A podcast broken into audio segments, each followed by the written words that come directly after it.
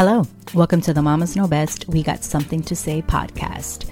This is a safe space where mamas can talk openly about their highs and lows of motherhood and to look deeper into who they are as women and their journey into motherhood. We may agree and disagree or cry and laugh, but one thing for sure is we will learn from one another and have a great time. So sit back and enjoy.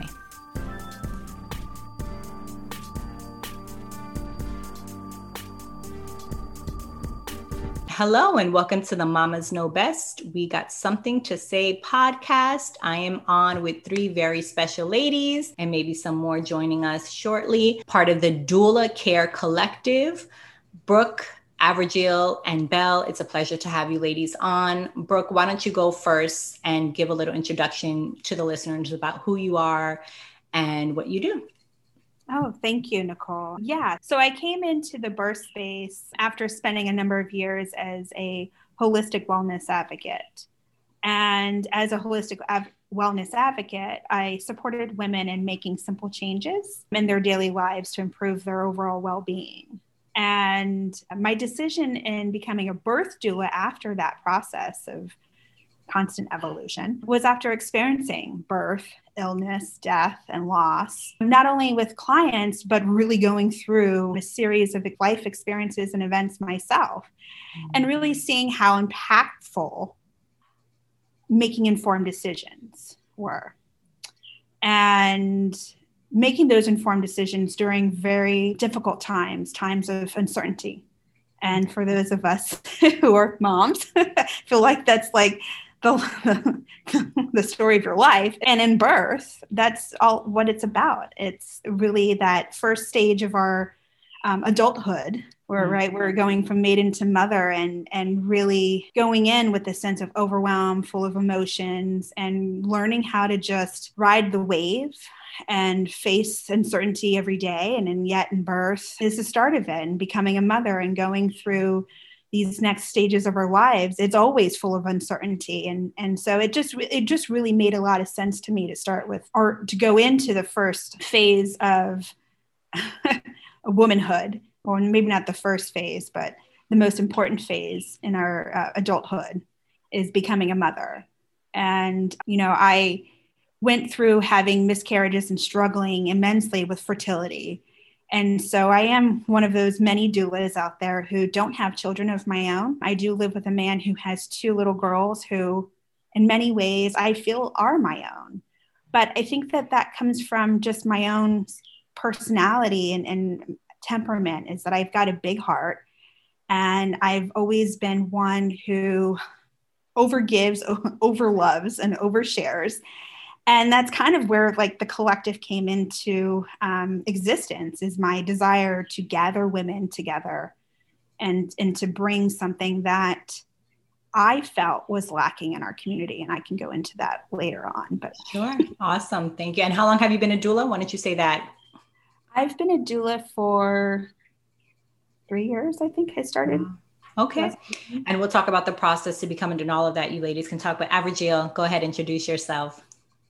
Hi, I'm Avrigil Rookwood. I am the corporate doula, and I spent the majority of my career actually in a very corporate setting, um, in charge of benefits, well and well-being for companies from a consulting standpoint and then you know owning that within an organ a single organization and for me my journey to doulahood really happened in developing these benefit programs that you know, most people who work have families and start their families during their working years. And so developing benefits programs to kind of help and supplement during that time of life or various stages of life from fertility to loss and all the good stuff that may happen in between really having very personal stories from employees to help me understand that you know it was my duty at that time to fight the conversations about the bottom line. It's a business. Birth is a business. And, you know, so you have to make sure the bottom line is good. But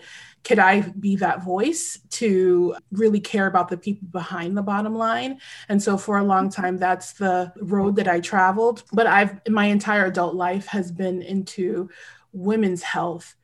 And the more and more I dug deeper into that, it started opening up as maternal health specifically for me. And then going through a fertility journey of my own, realizing that there is very intentional roadblocks set up in the medical system, but then also again in the benefits system to make it harder or attractive only to certain subsections of the working population.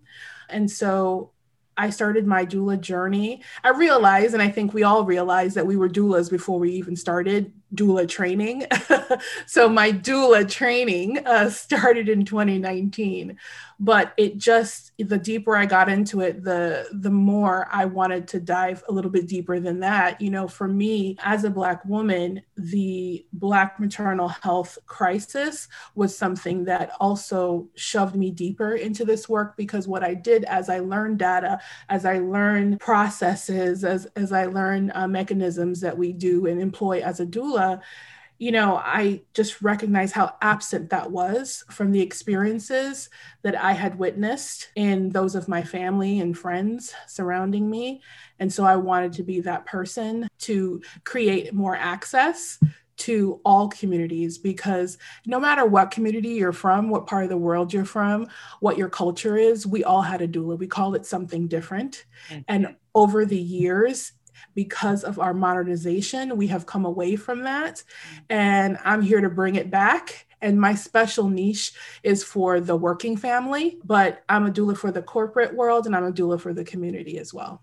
Amazing. All right, Belle, go ahead and introduce yourselves. So my name is Belle, Annabelle, but I like to go by Belle. I feel like it fits me, the new me since I've become a mom better. I've been a doula ooh, I'm going to go on four years now. I actually started my path when I was pregnant with my first, not after, but before, because we were planning a home birth. So when we made that known to our coworkers and not necessarily families, but yeah, mostly friends and coworkers were like, are you crazy? All the what ifs, you know, what if and what if and what if. And I've known about doula way before that, before I moved to America. I've been I've been in the States for 10 years now. And even remotely thought of having kids. I knew that if if one day I would want to have a doula, I came across actually a an article in in a French magazine about doulas here in the United States, and I thought it was like super cool. And they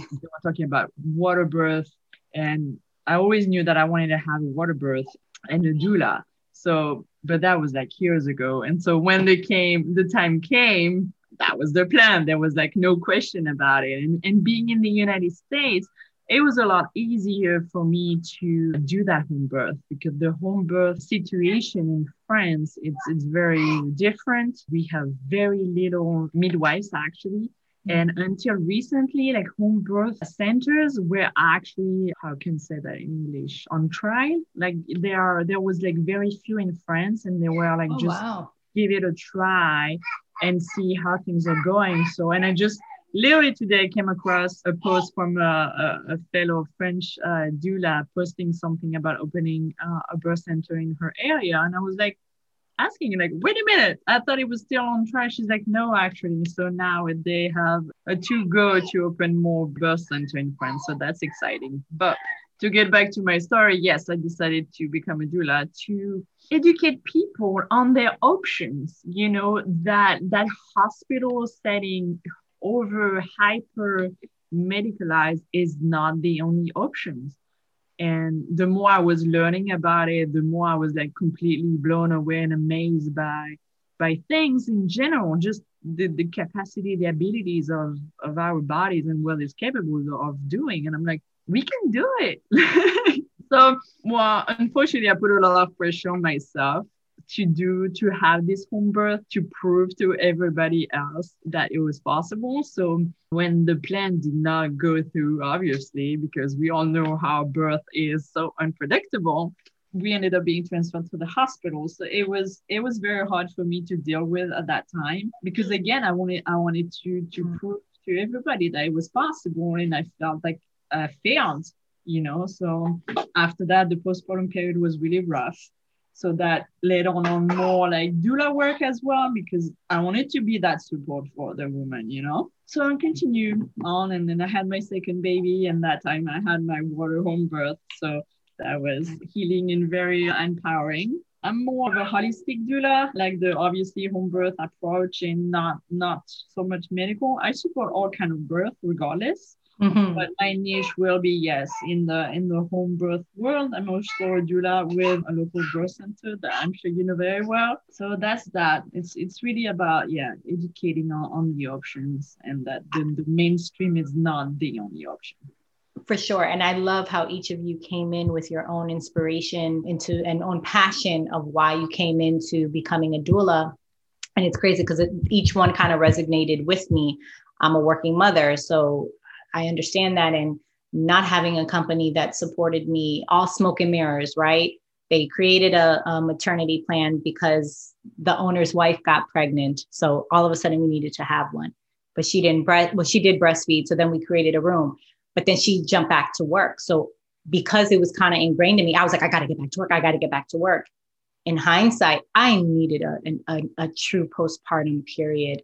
It was very rough for me to go from a high level position to being a mom, and I did not know what I was doing. So that resonated with me. Brooke of of giving, right? Giving of oneself. That's what mothers, women, it's just what we do and being the nurturer side of it and understanding how important that is for a woman to have that during birth. And like you said, it's what's given, or an average you had said too, it's what's done around the world, right? We call it doulas, but it's really just having the village. It's really just having the support. And then Belle, of course, you and I sharing the love for holistic and Brooke, you as well, of saying that more of holistic wellness, which we'll get into.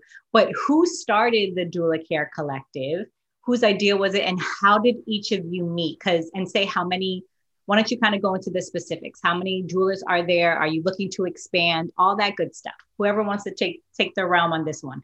So we when was it brooke? September? Oh, 2019 19 yes. Brooke and i had a common friend who was named who is named martha not our martha another one.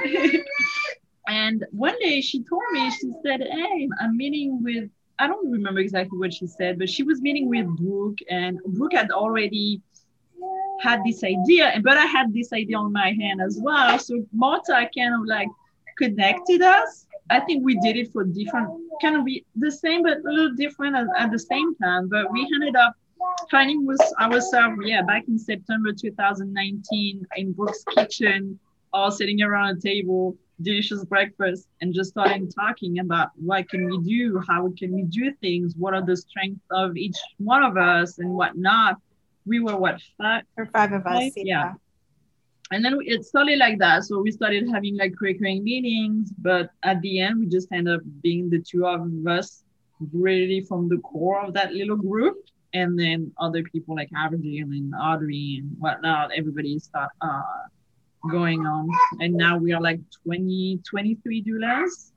Wow. Yes so but why was it so important to bring doulas together? So brooke like brooke after belle says her like why you got the inkling to do it brooke then i want you to go into like what was your inkling? Why did you feel it was important for doulas to come together as opposed to oh, okay there's a doula there hi and whatever. Why make it this collective group ultimately community. I've, I've, lived in different parts of the country. And so, on a personal level, I was always in search for my tribe. And I had joined back in 2014 a company by the name of doTERRA. And the culture of doTERRA was all about community. And the group of women that I worked with, that was a, a, a value for each of us is to have, and being all women, a sisterhood. Mm and then going into coaching, recognizing that in the coaching profession, it, there's no collaboration, or it's harder to find that collaboration amongst coaches.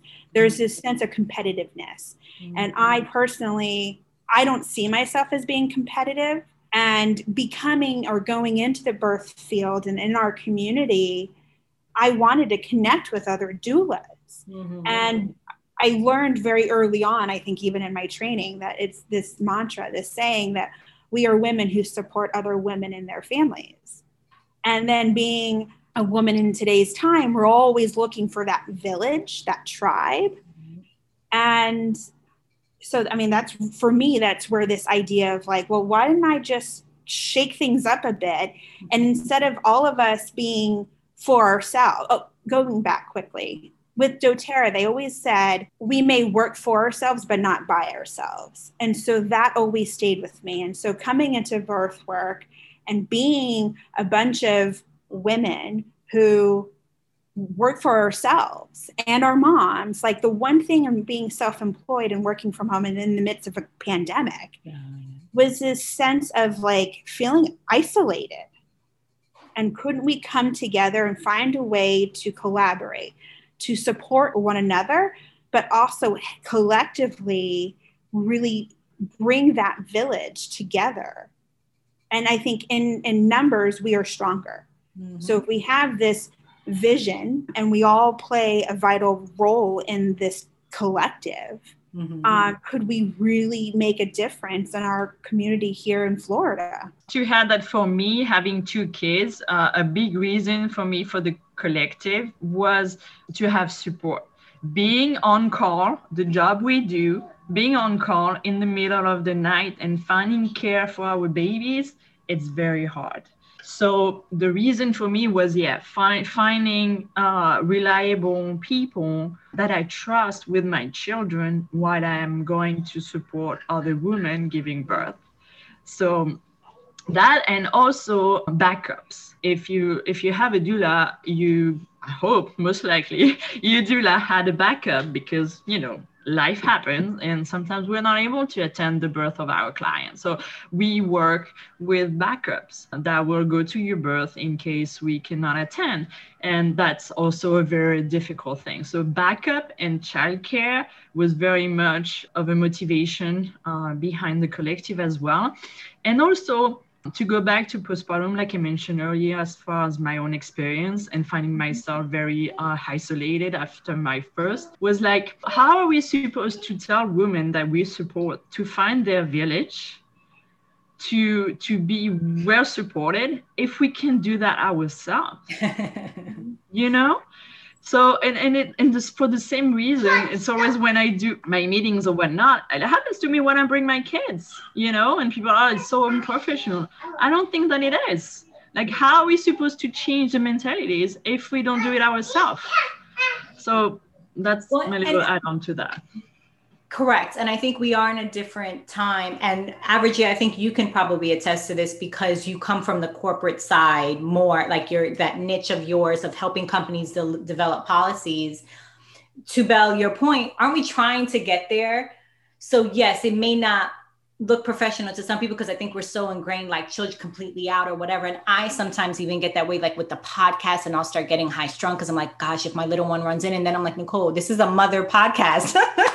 like your son, if he comes in, he comes in. Like it is what it is. So, but it, I'm like, why? But it's ingrained in us. So, Avrigil, you'll talk about that, and then we'll jump a little bit back into like how you reach out to the women. Do they come to you? And then I want to talk about doula-ing in the pandemic. But Avrigil, you'll speak on that. Yeah, so how I got involved with the collective, I first met Brooke and Belle when we were taking a belly binding class in 2019, probably fall 2019.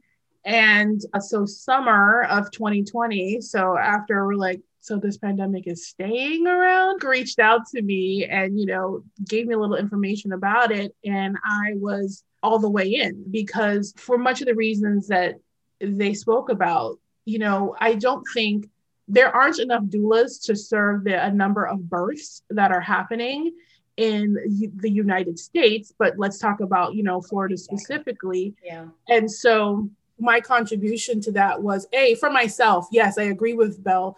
we preach about this having a community for the mother, but we don't have a community for ourselves. And it's really hard to do this work in isolation. You won't last long and you will burn out quickly when there's no one there to hold your hand to process things with you. You need that community, but then you also need resources. And resources are through lived experiences that you don't personally have, but your doula group will have, and you can lean on that. And it's like a secret cave that is a bomb for us, you know, when we need it to be, and will fire us up when we need that to happen as well. And we just don't collectively come together enough. It's a very one man show. And, you know, again, for, with my background, I think how doulas are looked at in the United States is about to change. Two years from now, it will not be the same world that we are working and functioning as doulas. Mm-hmm. So, how do we get ready for that? How do we maintain the integrity of the sacredness of what we do, but make it a business. This is not a volunteer service by and large. There, there that is aspects to what we do, but you know, a lot of doulas are are focused on the soft skills and the being a doula, but are you mm-hmm. neglecting your business? Because I don't want any doula that I'm connected to to be left behind in that aspect. So it's it's lending my point of view from that as well to the collective. We are business people and we need to gear up for what is going to happen and not leave that behind, but demand that the integrity of our work remains going forward. And if I can interject, because I, I love this, because my next point into the remember, I have to think about like all the questions of people like, oh, what is this? So I'm coming in is to your point I spoke with a midwife, gosh, sometime last year, and she was like, Look, this is a business. She was like, and she was a black midwife. And she's like, and unfortunately, I don't know if people think that women of color, like we're just giving up away our services for free. And I'm like, God, that's such a true point. Cause she's like, Yes, I am doing this. It is a labor of love. I am there to support the woman during the most arguably most you know transformative beautiful amazing time of her life she's like but I'm, this is my business. Like I'm trying to get, you know. So to your point of that, that's awesome, and that's another way of looking at it. How you bring that into it of saying, look, maybe looking to someone like Brooke or Belle, if they're not like, look, okay, let's get your. What should you be charging? What does that look like? And working into where you can provide this service. You're still getting paid because it's a living. You're doing this. This is your job, but you're still able to service your client. And what Brooke and Belle didn't say about the collective, which I think is a brilliant thing, is the village feeds itself, meaning mm. it's not an agency where monies are going up to one, you know, entity. It's a collective of businesses. So mm. you're encouraged to do whatever it is that your heart desires, however you want to show up in the doula space and to do it your way. But we have the Voltron collective where we we come together in whatever ways make us unique and we use it as a strength. It's not a deficit. So that that to me is a beautiful thing of the collective that we get to show up however we are, but we show up together and it's strong. It's it's impactful. I love it. I think what you ladies are doing are beautiful. I mean, it's it's all what we've been saying and talking about. But gosh, there's so many things because I want to talk about the pandemic. But I also you said something about why you feel or you, you do believe doula work is going to change in the next two years. But okay, let's let's go a little bit back to the pandemic. And I don't want to spend too much time because I also believe in moving forward but I am interested in hearing how did that work? You guys come together 2019, you're like, yeah, we're going to do this. And then a pandemic strikes. I want each of you to spend maybe a minute or two discussing what was that like for you and being a doula, you know, yeah, what was that like? Well, for me, it was not not very active because I had my baby in January. So the first half of the year was very slow. I was just enjoying my my postpartum period with my brand new babies, but I still had like a few clients that I supported at the end of 19 and actually January as well. I had a client, I was I was pregnant. But I'm lucky enough, I don't know if I can say that. I had clients that either had home birth or either were giving birth in the hospital that were allowing doulas mm-hmm. or did not have a partner. So for me, really, as a doula, the only change was wearing the mask in the hospital. Mm, okay. So that was the, the okay so thing. it went pretty seamlessly. So you were were you guys considered still essential workers? And then brooke you and abby that, that's the thing. We are not really considering such. We have some hospitals that do allow us upon prior approval showing our certification. But other hospital it's either you have to choose between your partner or your doula which is very difficult. Being a doula is tough getting in the hospital is really tough. I thought I felt when I first started. And with the pandemic, for me, it really felt like all the work that the doulas prior to us have done to get themselves known, to get themselves at the door in the hospital boom, we got our freaking hospital door shut down to our face, and we are now on parking lots and you know on FaceTime with our client. I mean, not like I said, I didn't have that experience, but I know some of us have. Mm-hmm. So that was really really a drawback, a setback. Like, shoot, we're really gonna have to do the work all over again, or do it differently, which is what we do with a lot of virtual support. Which Avril, you've been featured like recently in the newspaper so you can talk about that a little as well. Yeah for me because of my past life and benefits telehealth was something that i pushed a lot. And so now this was like see? Okay let's do this. So i i moved all of my childbirth education to mm-hmm. zoom format. And what i also did was because like Belle said if the client already has a partner, then you know definitely in 2020 you were not allowed in the hospital. So in my childbirth education classes, I required if the client had a partner to join at least one, and that one focused on understanding the stages of labor and comfort measures mm-hmm. because if my hands if my expertise wasn't available tactically then i needed them to have those skills and so it was my job to ramp them up and also to develop a relationship not just with the birthing person but with you know that partner because if labor happened two o'clock in the morning, I wanted them to be comfortable calling and texting me.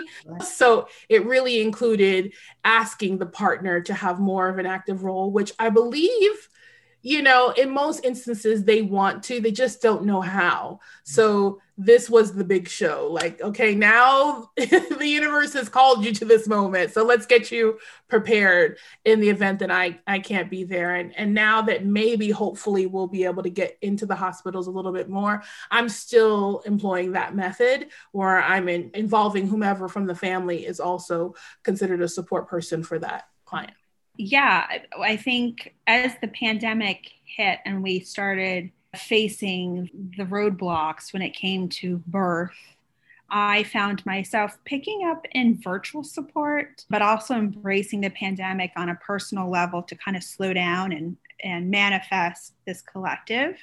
A lot of my heart and energy went into putting this together with Belle but I also found myself actually in January of last year, I completed my Ayurvedic postpartum training. And so I kind of found myself really in the postpartum work and focusing a lot on that actually up until this last three weeks ago. Mm-hmm. So my year for 2020 was really full of postpartum support, working with families anywhere from a week, a few days a week, to six weeks to even uh, eight weeks okay. overnights and daytime support and so it, it's become my my little niche for myself it's something that i really have fallen in love with and i think that my clients really valued that because there were a lot of challenges that they had in the birth space mm-hmm. and then mm-hmm. they came home and now they had somebody just there whether it was just helping them manage the household and supporting them adjusting through that postpartum process mm-hmm. to i've had a lot of single moms this last year and navigating birth by themselves and then coming home and postpartum and just having me there day in and day out to just be there with them. I think that just goes back to like, right, this desire to serve and be of service for other people that's awesome. I love how each of you kind of embraced 2020 the best you could and said, okay, how are we going to do this? Which I think is what women do and what we all kind of have had to do in 2020. That was a year of like, either, you know, we got to figure it out. Something's got to give. So you all kind of said, okay, what can I do the best here? But Brooke, that's a segue into the next aspect. What are the all the aspects of the doula and the different types of doulas? I recently just heard, not recently, but last year, I, I didn't know about a postpartum doula I would have known that there was a postpartum doula, I would have been like, what? And I, I didn't. And even though I had Martha as my doula, I, I just didn't know like all that entailed. And again, there's different stereotypes and things specifically in America of how we label things and what things are. So yeah, whoever wants to talk about kind of the different types of doulas and all aspects of what the doula's role is. Well, I think you could start off with just like understanding what a doula is before we break it down. So, a doula, for the most part, is a woman. However, there are a lot of male doulas out there, which I think is pretty incredible. But she is ultimately a caregiver. So, we are more familiar with senior care, home care, right? And so, if you look at it in postpartum sense, I mean, that's ultimately what we're doing is providing home care for moms. But it's a woman who's a caregiver and she provides physiological support, like physical assistance, in other words, psychological encouragement and evidence based information, both to the expectant par- parent, but also their partner, whether that's their spouse or their friend, mother, but to support both of them. And then if you think about it throughout the years, uh, throughout history, we've had women always supporting other women through this process. So the idea of a doula, maybe the definition or the the word, the term doula is new for us in, in the American culture, but the role of a doula has been around since the dawn of time. We were women. And, and I guess I can go back to my own personal experience real quickly. When I was my sister's birth partner, at that point never experiencing someone else's birth in front of in front of me. Mm-hmm. what drew me into the idea of being a doula was to see the natural rhythm of women within this space the nurses. Mm. that between myself and the nurses and my sister birthing there was just this flow.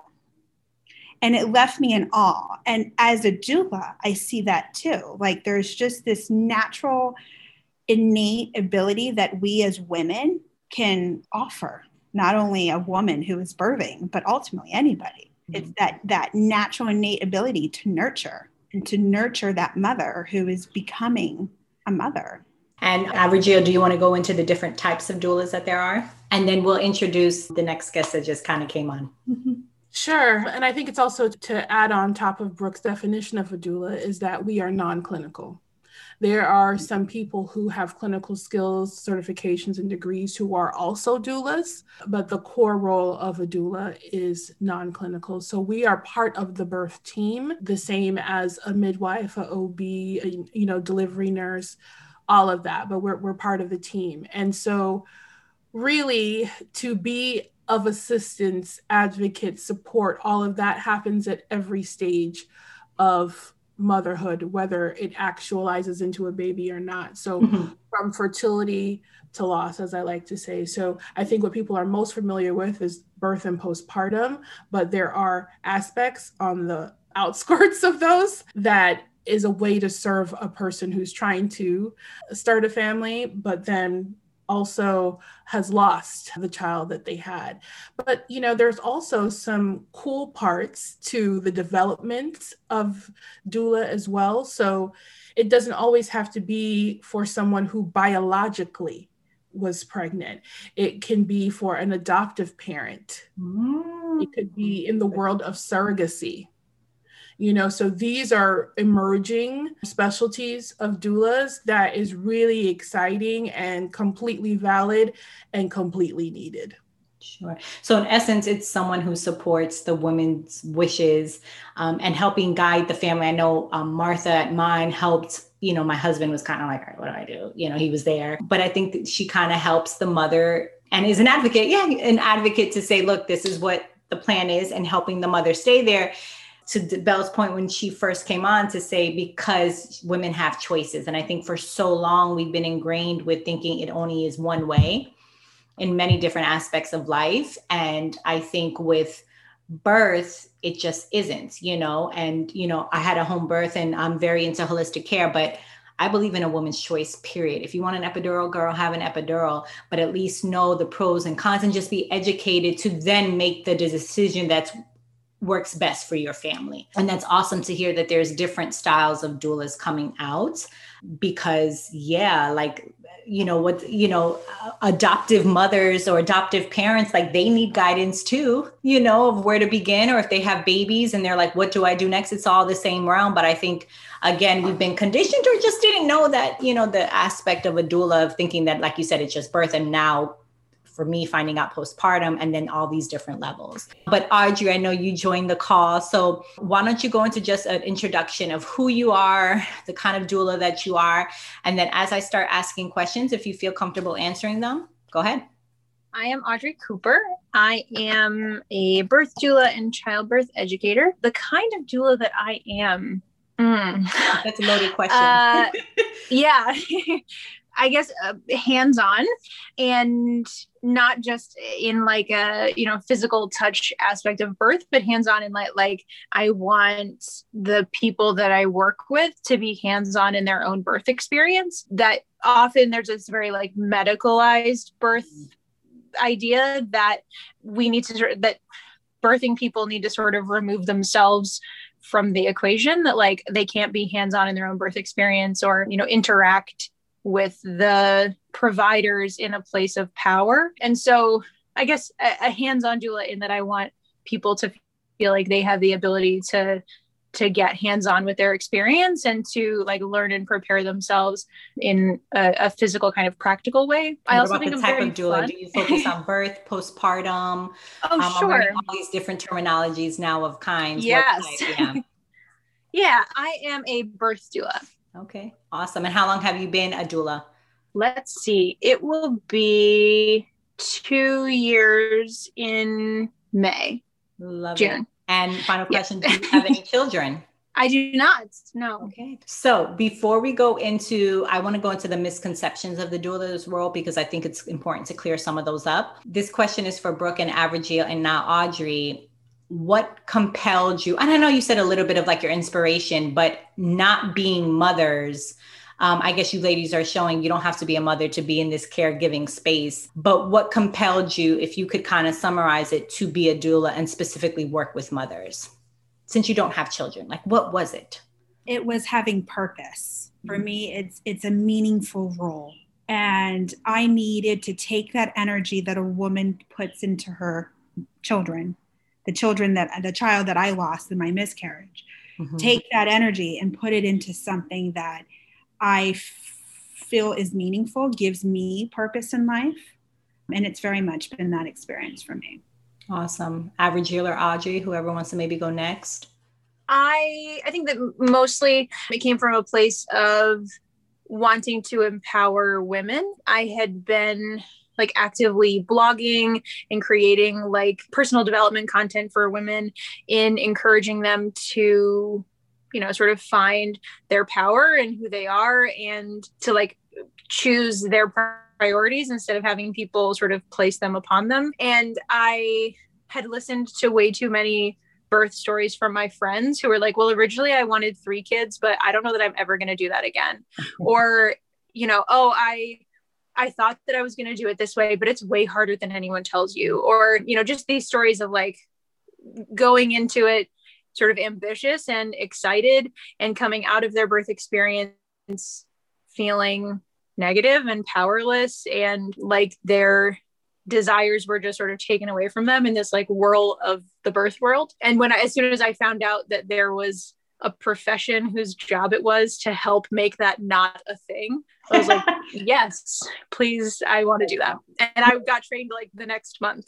That's it's true. There's so much trauma, like with birth. Like, yes, gosh, don't even get me started. But yeah, go ahead, Avrigil. Go ahead. What what would be your word? What was that for you? I, I would have to steal from Brooke a little bit. I think it's for me legacy and purpose. Legacy in the sense of my great grandmother was a midwife mm. and a holistic practitioner. And I feel like this is just where I'm supposed to be. Circle, yes. Um, but in terms of purpose, I, you know, a child of immigrants who worked very hard to get what they got in life and to make an opportunity for someone like me to live a completely different life, have privileges that they could never have dreamt of, and to work so hard in corporate America and see how women, I wasn't at the stage yet where I was ready to start a family, but to witness and to a certain point unknowingly be a part of the bamboozling that was going on for women in the workplace because most women are in the workplace and depend upon these benefits. I just, it just made me very angry and I wanted to be a resolution, um, not part of the problem. So I, I, I do it from an ancestral standpoint, and then I also do it from a purpose driven standpoint. Love it. So why don't we go into the misconceptions of the doula's role? Let's dispel some of these misconceptions I know, um, you kind of put one out there that non-clinical, which I think is important to know, right? And like you said, some might be certified and whatever, but the doula aspect itself, it's it's not a medical you know profession per se but what what misconceptions out there what do you kind of want to you know dispel here one that i think of right away is that um, doulas do not replace any of your family members or your partner or any other support person. Um, sort of going along with the non clinical world, I mean, we don't replace any of those providers. You still need your nurse and your OB and your midwife or whoever else, but we're not there to take the place of your partner. And not only are we not there to do it, we work really well with those people and we enable them to have a richer experience because we're the ones who are focused on taking care of the birthing person and you know meeting their needs wherever we can and enabling the partner the mom the sister to have that experience as a partner and a mom and a sister and not to to be thinking about something else or you know worrying about the things that a doula takes care of. I think also uh, there's a misconception that there's one type of doula Mm. So if you saw an article on something and you don't connect to either the stringent way that they practice or the granola tree hugger way that they practice, there are many things on, on across the entire spectrum, and there is definitely a doula for you and what you're looking for. So that's a misconception. The one thing that I'd like to share is we come into your space or into your birth uh, with no judgment, mm. no pre- preconceived ideas of what we feel is best for you. Part of our process of education is really learning how to leave our biases at the door and to be able to hold space and ask further, deeper questions to help you find what works best for you. So, mm if you're talking about birth, meeting with us in prenatal consultations, we'll go through and we'll go through a series of different questions and help you make those informed decisions yourself. We're there to offer resources. And what I liked in my experience in my education was really learning for, for those who are perfectionists and overachievers. In some ways, many of us are experts. The more and more work we do, the more and more births and variety of births and postpartum and experiences that we have, mm-hmm. we come in with more insight and perspective on how to navigate certain things. But we really are there to be a resource that we've spent hours and years creating relationships with those in the community.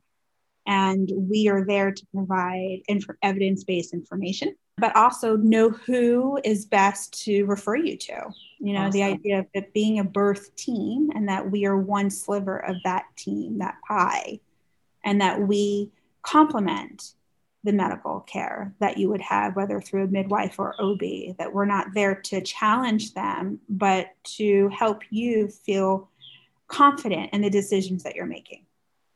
Awesome. Belle, did you want to chime in and add any other misconception? With my home birth, home birth in my heart, for me, the biggest conception, misconception is people are unclear between like doula and midwife. But it goes back to what we were saying at the beginning is that midwife, they are medical providers. So they have that clinical aspect of it. But because it's an out of hospital setting, people are tend to like confuse doula and, and midwives. But I, I like to I like to say that the the midwife takes care of you from the waist down, and the doula takes care of you from the waist up. So that's how I like to to describe it. Very so, good, a very good description of it. Another thing too is advocacy. Sometimes I hear like, oh, women are looking for doula because they want somebody to advocate for them hold on. Mm-hmm. But we don't advocate for you you know? We we don't speak for you. You like like brooke said we have all this research and information and whatnot that we provide to you and educate you on. But at the end of the day we don't talk to you for for you to your medical provider. Although i find it sometimes extremely difficult and i won't get too much into that but when you find yourself as a professional in the hospital labor and delivery room and you see the abuse that it, that women are experiencing and and the partner does not necessarily know because he's not a doula he doesn't have the knowledge. And, and it's it's very hard to balance between what you witness and what you're supposed to do as a doula the ethical aspect of it, which I'm sure yes, the ethical aspect of how far do you intervene and what do you say.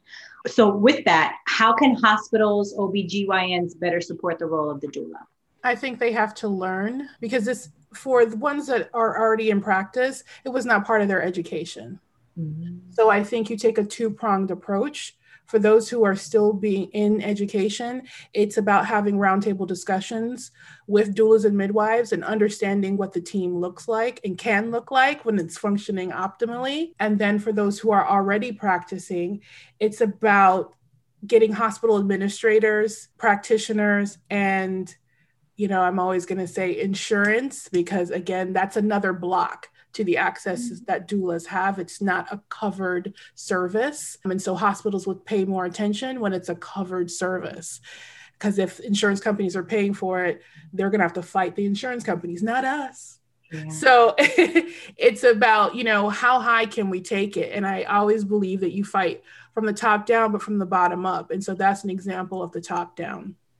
Awesome. I think like anything else in life, right? You know, with all the, and I'm not going to get too into it, but like the social injustices and things of what's going on in this country, it's like we have to get comfortable with being uncomfortable in a lot of situations. And I think for the providers, they have to understand uh, like we're not here to take, you know, we're just here for the mom, you know, we're here to offer support. We're not here to take over your position. We're not here to meddle. So I can imagine that being a fight where you're going to have some that understand and maybe some that and that don't but to continuously have those conversations so that they can be more open-minded and understanding as you said you know what the role is and everyone plays their position and this can work. You know i'm sure there's statistical data that shows when women have a doula how much to audrey's point it's not as maybe traumatic or it goes more along the lines of what they wanted because they know their options and things that they are informed with. But that's why we have these conversations here, right? So people know. Just to add in, in regards to how do we get the hospitals involved, how do we get practitioners involved, it's it's about money. Money's what's going to make them move. And like you said, we now have the data to support our value. It's no longer just something a pie in the sky dream. We have data to support the efficacy of what we do. And so bringing that data to the table, because that was the roadblock before, right? So now that we have that, bring that data to the table and sit down with them and then we make it about competition is something else that talks. If one hospital has that and then their C section rates start to go down, their satisfaction rates start to go up, then the next hospital down the street is going to, and then next you know, people will be knocking down Doula Care Collective's door saying, How can we work with you guys? But it's so true. It's like, because it's all about money. It is, it's the business, it's a business like anything else, and you have to hurt them where you have to hurt them in the pocket. So again, you get, collect your data, you have these conversations, and then you start, okay, well, this hospital is doing well. Well, I'm going to start sending all of my patients there. How do you like that? And then see people, okay, well, maybe we need to aspect, which is horrible because you would feel like people should just be adults and understand, but it's the world that we live in. So you got to kind of play that game, unfortunately. And it's good that you all have the collective because then I see, I could see where some of that comes in because maybe someone who might not fight for that, then someone else can jump in and be like, all right, you know, what? I got you, come here. So that's amazing. Like, I love it. Brooke shaking her head. For those who can't see, she's shaking her head yet. Yes, yes, yes. Did anyone else want to say anything to that, or do you want me to move on? Because that my next question is going to be, what is the process to become a doula, and what does that look like? I just wanted to add too that in regards to data or whatnot, we also have an increase in home birth with the pandemic. So I think that hospital will have interest into having more open approach of birth that the medical way is not the only way and if they want to keep their mom birthing in the hospital they have to give them option in there so we see for example we see more and more like birth uh, birth tub, birth pool in hospitals, for example. But the, the, the pandemic did definitely change that a little bit. Yeah, I'm sure. Because it hit their pockets. That's what it does. Nicole, can I just add one more thing? Earlier, we had briefly spoke about location for us in the collective. And so we're here in uh, South Florida from Miami Dade, and we've got doulas all the way up towards Brevard County. So South Florida and the Treasure Coast. And then Audrey just recently moved to Philadelphia. And so I just wanted to plant that seed because what she has experienced in the last two months and has brought forth into our awareness here in South Florida is that, and, this goes back to what we were talking about before, in our experience here in Florida, we face that roadblock of not having access into hospitals. Mm-hmm. But I think it's important for your followers to hear Audrey's experience of what her experience is right now as a doula in the pandemic and how her state is handling this. Mm, that is a good point because that's right. We went from Florida, now you have a different state. So go ahead, Audrey. Yeah. So I live right outside of Philly in Jersey. And New Jersey, from the very beginning of the pandemic, it's like in the law starting in March that regardless of where you give birth, you are entitled to have a doula there. That doulas are a necessary professional that is like established part of a birthing team and so that you have the right to have one and i had to like double check the law myself because you know like brooke had said in florida we we call hospitals sometimes every day to be like, hey, am I still allowed? What about today? What about with the woman who's going to be in charge on Friday? You know, so to be in a state where it's so accepted and huge kudos to the current government. Again i'm new here but i believe it's the governor's wife who has done so much work on maternal health care improving infant and maternal mortality rates just like having essentially access to birth options. And so she was really you know instrumental in making sure that this got on the books straight away. I mean like Avrigil was talking about they're also doing a ton of work in uh, making doula care a part of insurance. So, yeah, it's been great to be here in a place that it's so accepted and so encouraged and protected. It's refreshing. I'm sure, which goes to, I guess, when you know I'll save this question, but where, where you guys see the future and be like, are you guys going to be knocking on some legislation doors? because I mean, I'm sure that makes, again, you got to hit them where the, you know, money talks you know it's all about the politics aspect of it of who's in power what's in power I told you the the you weren't here for that, but the previous employer I had, the only reason why they made certain changes to their maternity leave policy was because the wife got pregnant. They did not care. But they knew, okay, well, if I'm going to do it for my wife, I have to do it for everybody. And then, you know, because she came back fast. He thought everyone else was going to come fast. And I'm like, no, no, that's just not how it works. So it is what it is. But before we go into that of kind of the future and all of that of doula care, what is the process to become a doula? What does that look like for someone out there that may want to do something like this? What does that process look like? Where can they go for resources? But it depends who you ask. Oh, um, okay. So there, so there's think, different avenues. That's fine too. But maybe put some websites where people can go. Like you know, kind of summarize what are the top three kind of things, maybe if if so. Well, I think each of us might have actually trained with a different organization. Oh, wow. I just want, uh, yeah, before yeah. we go into that, I just want to say that technically, at least in Florida, there's no regulation. So if tomorrow you want to be a doula, you can be a doula. Certification is not a requirement. It's not licensure like a midwife or anything like that. Oh, okay. Well, no, that's good to know because what if someone's interested? They're like, you know, I want to go to a birth because I'm listening to all of this and I have a passion for helping moms. And I'm like, gosh, would I want to do that to help a woman during? I'm like, you know, so I'm even looking at it as that. So that's good to know. But what are some resources? Where can women go to maybe learn a little bit more other than being hands on and being at the birth? So I, I think Audrey's right. We all came from different um, certification certifying bodies i think you have to align yourself do the research for yourself because you have to align yourself with a program that you believe in and a program that spans across what's important to you but then also what's going to be what's going to prepare you because you don't want to get out there and say, Yeah, I'm a certified doula, and something happens. You have no community to attach yourself to. Mm-hmm. You have no learning basis that was, you know, in any of the modules that you spoke of. But in terms of time commitment, that also varies. So it could be anything from a few days of kind of intensive training mm-hmm. to over, you know, a few weeks and months. It used to be something I would say by and large you have to do on a, physically, but now in this post-pandemic world, I think most programs have virtual. You can receive your certification by virtual learnings. So I, it's just do the research. Who do you align with?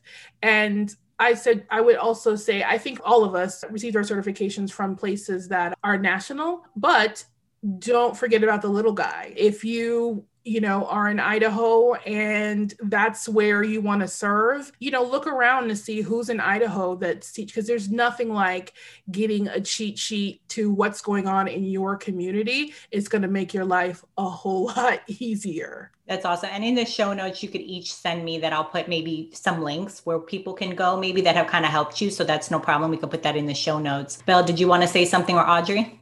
Yeah i guess just to say that one thing that i looked for when i was looking for you know who i would train through was one like I wanted to make sure that it had a business training component that I wouldn't be, you know, just like taught how to be a birth doula attending births, but that I also would be taught how to be a businesswoman and how to present myself professionally in sort of the birth world space, as well as a body that had a very strong list of ethical positions and legal stances, you know, coming from a clinical mental health background, you know, having a very black and white, like this is something we do as doulas and this is something we don't do as doulas, especially for those like ethical gray areas. You know, but like Belle was saying that like we don't speak for you to a provider. There are some doula trainers who maybe wouldn't say that or stress that as like a tenant of what you are as a doula. And so, you know, one of the things that I looked for was a,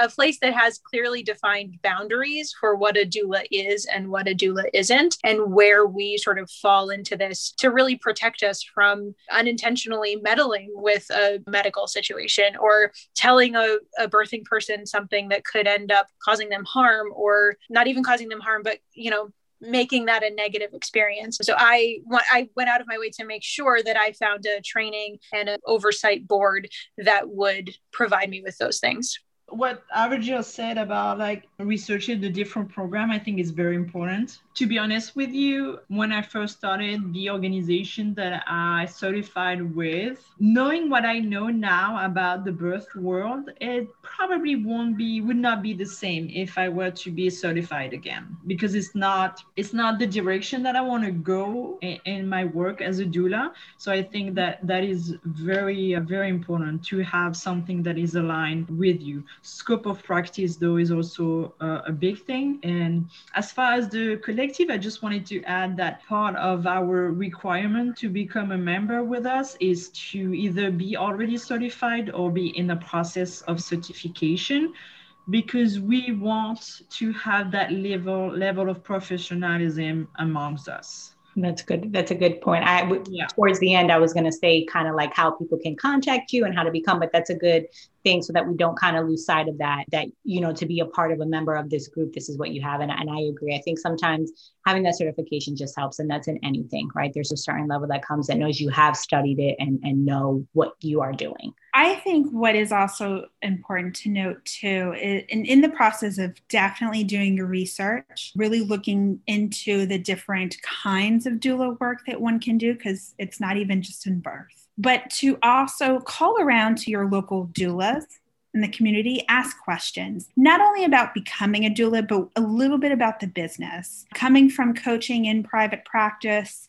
I really wanted to think through the process of narrowing my niche. In many ways, it was more of narrowing my niche. But I called actually a member of our, our collective, and she was someone that I knew well, but I had called and just said, Hey, this is where I'm thinking. And I knew it was her profession. And I just started asking her questions, not only about certification, but what is it like being a doula?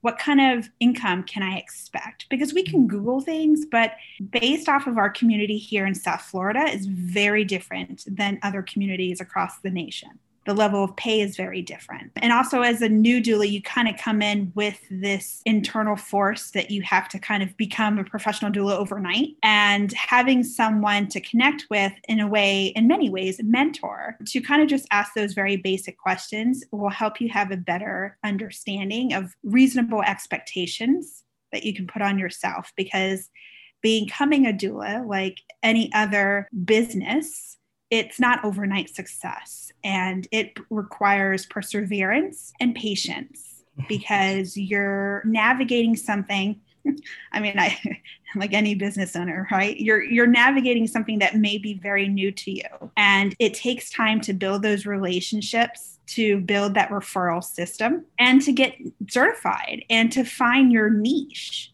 What kind of doula do you want to be? Like Belle was saying, and you know, like I came in it as birth work, but I really just soon after found out that I love postpartum. And I think that that's just important to know in, in addition to what kind of certifications is just Sure. No, that's so important. I think that's anything in life. Do your research, make sure this is really, and ask the questions, ask people that are doing the work. And I know Avrigil has to go, but before you go, Avrigil, I want to ask you a couple questions that I usually do towards the end, but I know you're leaving. What's a favorite book or one you would like to recommend? And what do you do to refill your cup and recharge? To refill my cup and recharge, I've started scheduling days off. it sounds crazy, but there's work to do every day in every aspect of it. And so I schedule days off. And then after births or after levels of support that were very high and very deep, I also make sure to take time to reflect. I don't have to rush into the next project or back to work. So I take the time that's needed, needed and I eat well, rest well, and hydrate in that time period. So, a book that I recommend is The Big Letdown by Kimberly Seals Allers. You know, I never knew so much about breastfeeding, the history of it, how hospitals are constructed to kind of fight against breastfeeding, all of that. And so, that's such a big part of when towards the end of the pregnancy, what you discuss with a mother, her postpartum journey in the beginning, figuring that out. So, you know, that's really helped me in education of the mothers, especially those who want to breastfeed. And I just really love that book. Any final thoughts to the podcast world that you want to put out there? I would say doula care is not just for the privileged it's for the pregnant. I mean, it's not something that has to be for one segment of our society. My goal is to help everyone gain access to this and for all different levels from private practice to Medicaid. And I'm excited about where doula work is going in the future. And awesome. I'm here to support it. Awesome. Well, it's been a pleasure having you on. I know you have to go. Whenever you have to sign off, just sign off. But I'll go back to the ladies remaining. So, what is the future of Doula Care Collective? Where do you see it? I see you have someone in another state. That's amazing. And I think what 2020 taught us is that we're not monolithic, right? We can branch out and do different things, which is one thing I learned that we can do many different things and it doesn't have to be the way that we've kind of been taught with it. So yeah, what's the future? You know, what do you see it? And and yeah, whoever wants to chime in. Yeah. Well, being where we are right now and being in our first year, we are really working on establishing some programs. Programs not only for doulas and strengthening their business skills, but also programs for the community at large. So, going forward, things that I have listed for our big opportunities to grow and expand into is advocacy work. So, the idea that if in the state of Florida we need to go and support legislation that we as an entity, as a community, will be prepared for that, being professionals and all being either certified or in that process of reaching certification, I think will really give us that leverage and being that standing force of doulas within our community here in Florida to really go and advocate for the profession. We've even talked about creating our own certification program going forward. I mean, we have some big ideas and I want Belle to chime in too. But really, one of the big things is advocacy work, doing a lot more in terms of education with the development, education in the community when it comes to prenatal care. We had a, woman who was not a doula but was a IBCLC and a pediatric dietitian who was briefly within the collective. She unfortunately moved away, but she really brought perspective coming in from a, another state and the quality of care that the birth profession provides them in this other state is not in our state of Florida, is not in South Florida. And as a, pediatric dietitian and lactation specialist, what she saw what we are lacking in the, in South Florida is lactation support and education. And that as as a co-founder of the collective made me realize once again education. So, as a collective, our big goal is to really provide further education into the community when it comes to not even during pregnancy, but preconception. I mean, that's where we're going to be able to make the greatest impact is in this next generation of expected mothers. The more they know, the better their decisions will be and the more satisfying their birth and postpartum experiences. Not even birth and postpartum, right? But just saying birth and postpartum experiences will be. The more you know, the better you will feel in making these right decisions that work best for you. It's all about educating, empowering, and supporting. Belle, go ahead where to start as far as like where we want to go with the collective because as we grow we come with like new pair of eyes new ideas so it's just like we have like truckloads of ideas. It just depends on the opportunities that we have and how we're going to be able to get things done and whatnot but there's so many areas that needs breastfeeding or any type really and it goes back to support and be be in the community. We did talk about having our own certification program. We'll see. We'll see what the future holds. We talked about different, like having different chapters of the collective in different states, just just growing really, and and and having those little clusters of doulas supporting one another so we can all grow together and whatnot. You know, it's making it. I know they have like the Midwives Association. Actually, my husband's aunt was the president of the International Midwives Association of the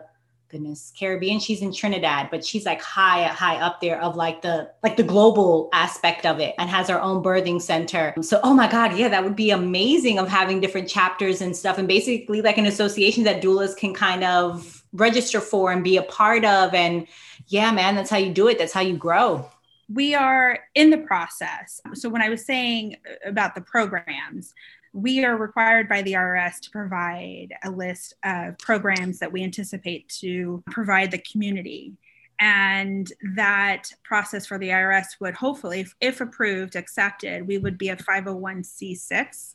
So that ultimately is a business association. So, like the Board of Realtors, the Doulas Care Collective will be like that. And if that's where the future leads us down the path of having chapters in various counties or even states, who knows? We will put it out into existence for all of you and for the Doula Care Collective. If there is there anything that maybe you guys wanted to touch base on before I do like my fun little get to know section here, anything that you thought maybe should have been said that's on your mind, anything you want to clear up, anything that you had. If not, we can jump right into it. I was thinking about just goals for the future. We all, in our board meetings and in our conversations, have talked about really wanting the collective to reflect our community. And the community is so much a part of being a doula. A huge part of this work is, you know, integrating with hospitals, meeting midwives and nurses, you know, working with other doulas, getting out into educational places, you know, being where our community is. And so, one of my visions for the future for the collective is just having those parts of the community represented in the collective that we want to look the way our community looks and have you know experts or specialists or even just people who are really passionate about every aspect of maternal care and every aspect of the community. And so you know in bringing on those lactation specialists or bringing on the you know fitness and yoga and nutrition and you know we have a lot of those things already. The the women of the collective I say women because it's only women right now, but the people of the collective are hugely varied and wonderful. And they all have such unique interests that they bring to the table because no doula is ever just a doula. They're always something else. And so we just, I want to see that continue. You know, bring on all those specialties, bring on all those additional connections and those elements of the community that aren't maybe represented yet.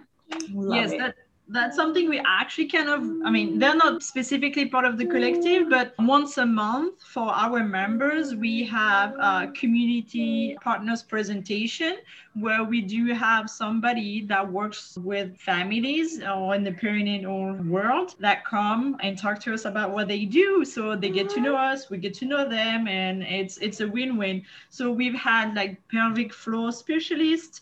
We had sleep training I, I Brooke helped me on that. Oh, we've had occupational therapy, pediatric yeah. occupational therapist, a pelvic floor specialist, a body positivity coach, uh, chiropractor who specializes in postpartum and prenatal care. We've got, yeah, a few other ones on the list, but yeah, that's awesome. I great. love it. Look, I'm not a doula. I want to join. I want to join the Doula Care Collective. I love it. I love it. I love it. I love it. I mean, look, with Mamas Know Best, I it started from a podcast, but I have so many things that I have just in talking with women. And I mean, I didn't know about diastasis recti, and I spoke with a woman who talked about that, and that's what she did. And she's talking about. I'm like, wait, I thought she was a fitness instructor that happened to, and she was like, no, it's this. And I'm like, oh goodness. I'm like, how did I not know? Like, how do women still not know because there are certain things that happen to your body after you have a child. Like it blew my mind. So I love it. So like I was like, I want to join. So I, I, do have one question before we go. So I know it's Doula Care Collective, but are you also thinking of like the moms that you have? Do they get special perks as being a part of this that are maybe your clients? I'm like, did I miss that somewhere? Once like the pandemic, pandemic settles and things are getting, that's what has been slowing us down in regards to that. But we do plan on offering all kind of classes because like audrey said we all come with our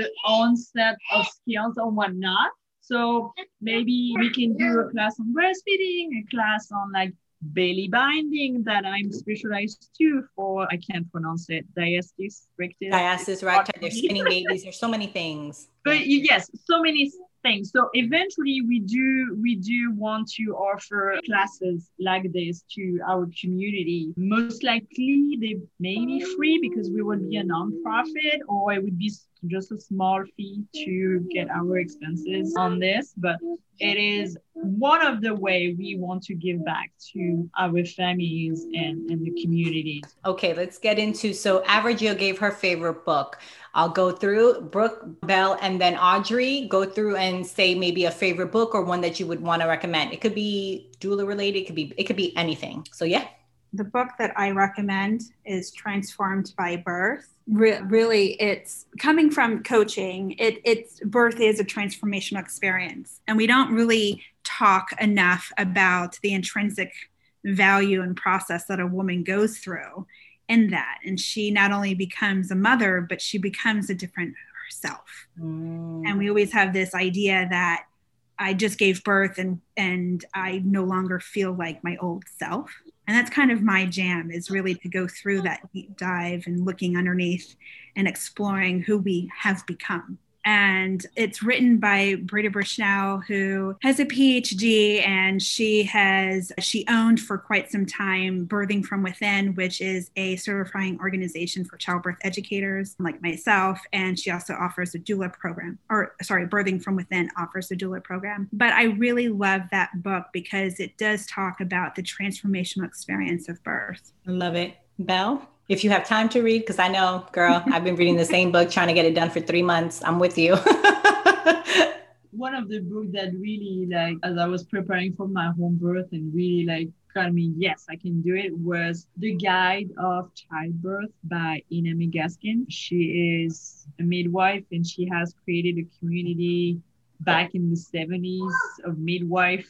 And I don't remember the states, but they were like very auto- autonomous. Autonomous? Yes.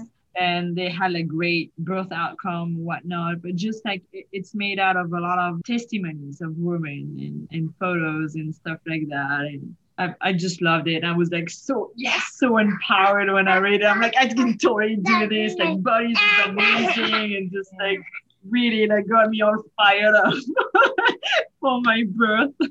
and which is what you need. Uh, that's what women yeah. need. I think we've been taught that it's very scary. And or like my my husband's aunt had said she was like i think it's important for you to know when i got pregnant. She's like it's not a disease. She's like i think women think like they automatically it's like it's a disease or a sickness. And she's like your body is doing what it's supposed to do. And that kind of stuck with me.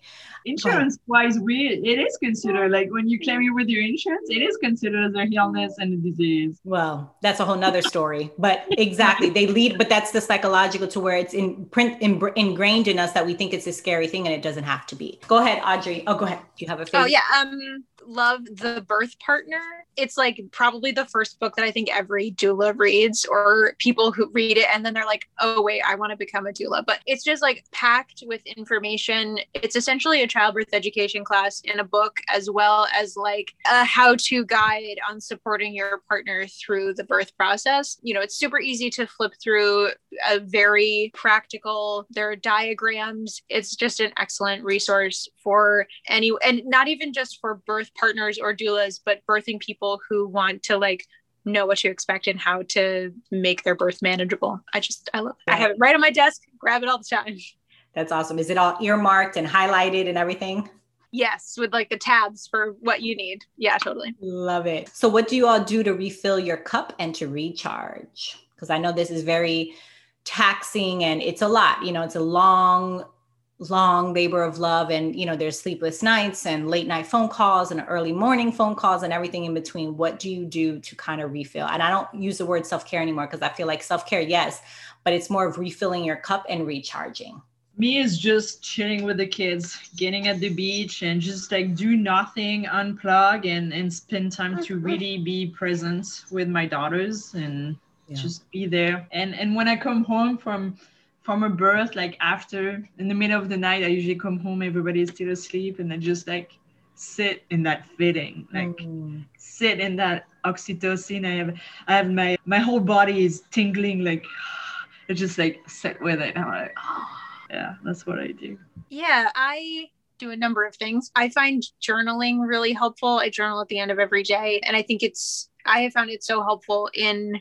sort of like having a continuous refill and recharge session. I also really enjoy like just getting outside, being in nature, playing video games. You know, and I'll be honest, as a person who doesn't yet have children and wants to have children, it can be really exhausting to be in the space of pregnant people and newborns and birthing people all day, every day, which is really what you need to do to be a successful doula. You know, like Belle said, when I come home from a birth, I am like flying. You know, it's an amazing experience and I am so grateful that I get to have it. But you know promoting yourself on social media where you have to spend all of your time interacting with people who are are pregnant and in that process can totally be really exhausting. So sometimes just completely unplugging and buildings in a video game or like, you know, completely disconnecting yeah. can be so helpful.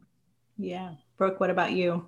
I mean, when it comes to like that, I think one word, stillness, because I feel like depending on the experience. And I think more people can relate to the word stillness. So sometimes, yeah, so definitely after births, journaling, because our experience as doulas is can be very different than the mother's experience. And like Belle was going back to, we see things that they and their partner may and processing. So that can be different for many people, but processing that is really important. Rest, rest is so important. Personal care, my thing, the, the thing that I treat myself after every birth is a foot spa.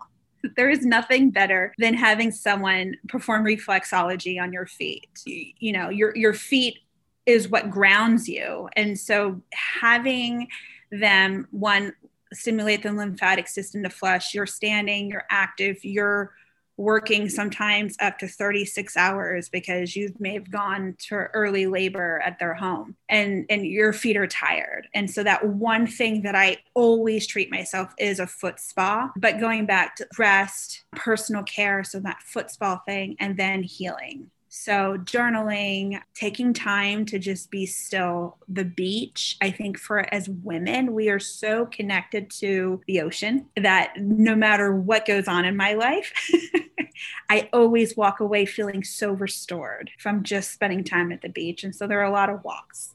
That's really good. And uh, like when Brooke comes home at six o'clock in the morning, get coffee in my house because she's she's leaving a postpartum visit. That's our way to recharge, to recharge, to just hanging out together as doulas. That's good to make note. Sorry, Dakota. Totally, yeah.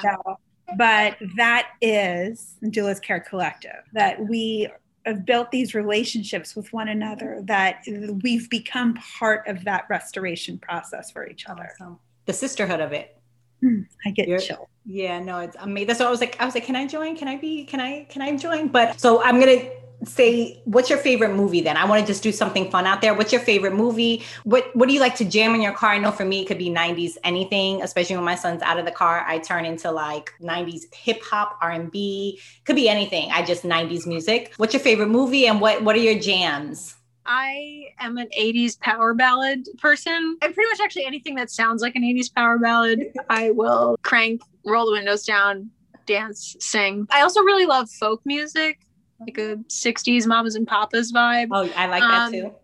Yes, runs a range. My favorite movie, I have always loved The Princess Bride. And no matter how many times I watch it, it still is just classic wonderful. It's classic. And my favorite movie might change based on like the year, but anytime anyone asks me my favorite movie, it's like, no, still The Princess Bride because it. it's still phenomenal. it is. It's a classic. Belle Brooke.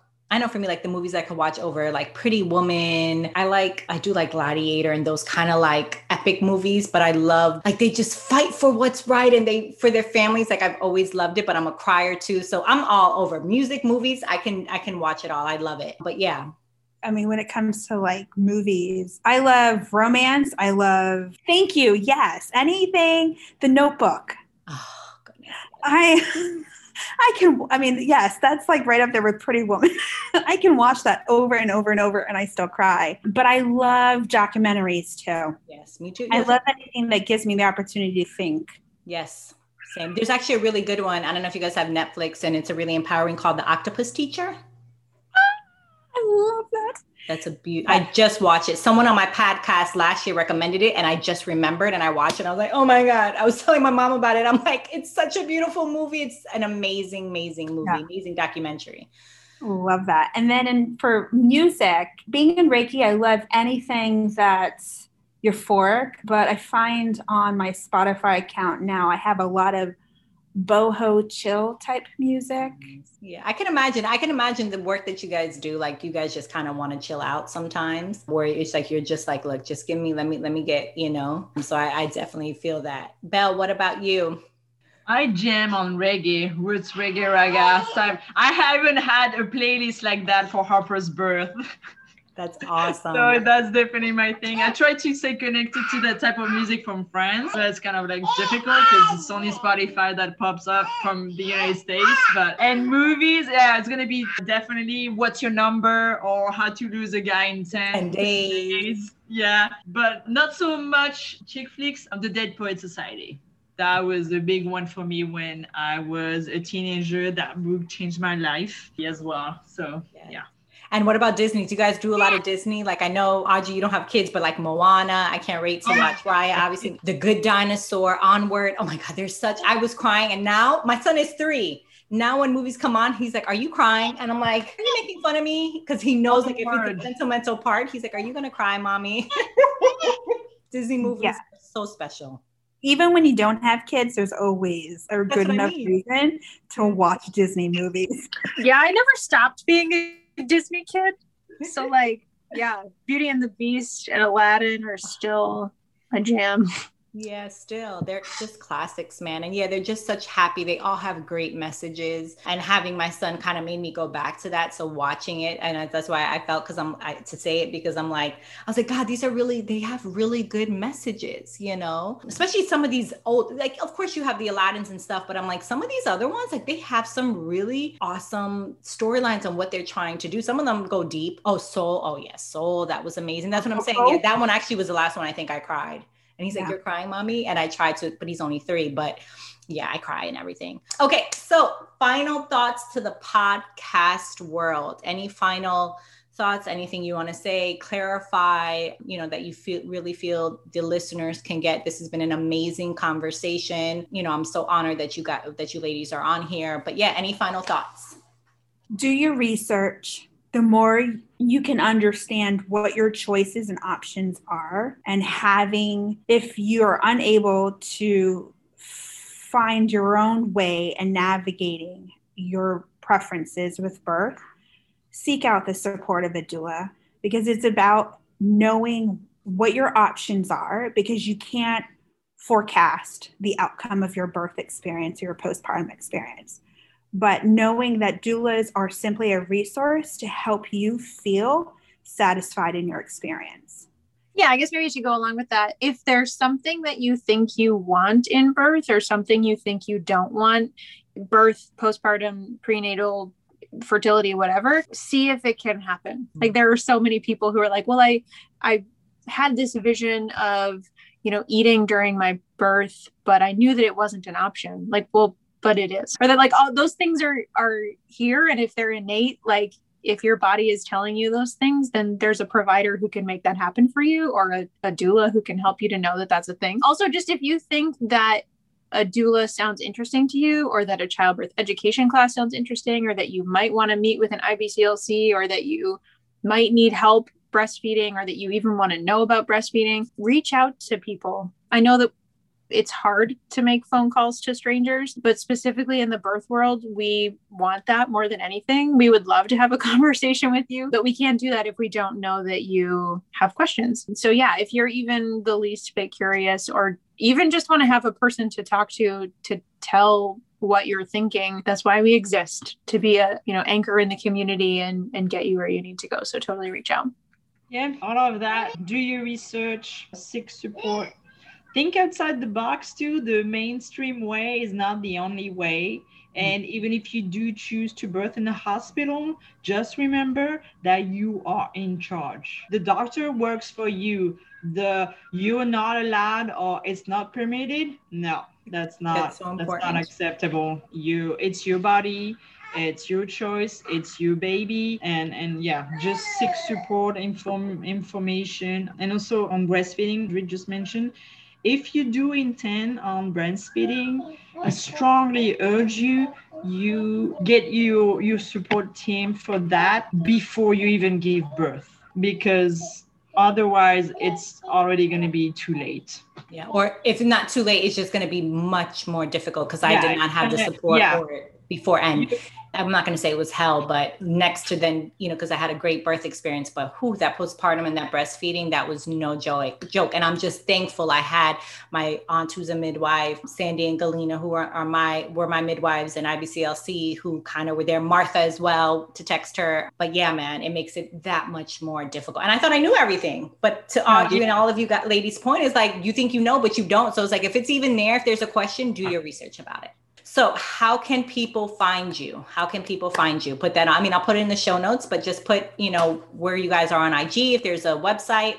Yes, we do have a website. It's www.doulascarecollective.com. Uh, you can also find us on Facebook and Instagram under the same thing, Doulas with an S Care Collective.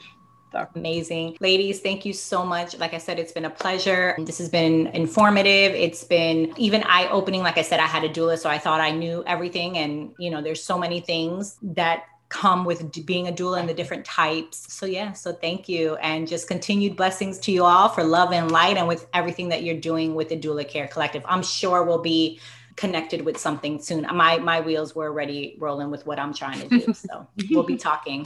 Thank you. Thank you. Thanks, ladies. Thank you for listening to the Mamas Know Best. We got something to say podcast. Please share this episode, download it, rate, review, and subscribe to my show if you haven't already done so. And tune in next time to hear another fierce mama share her motherhood journey. Continued blessings to you all for love and light.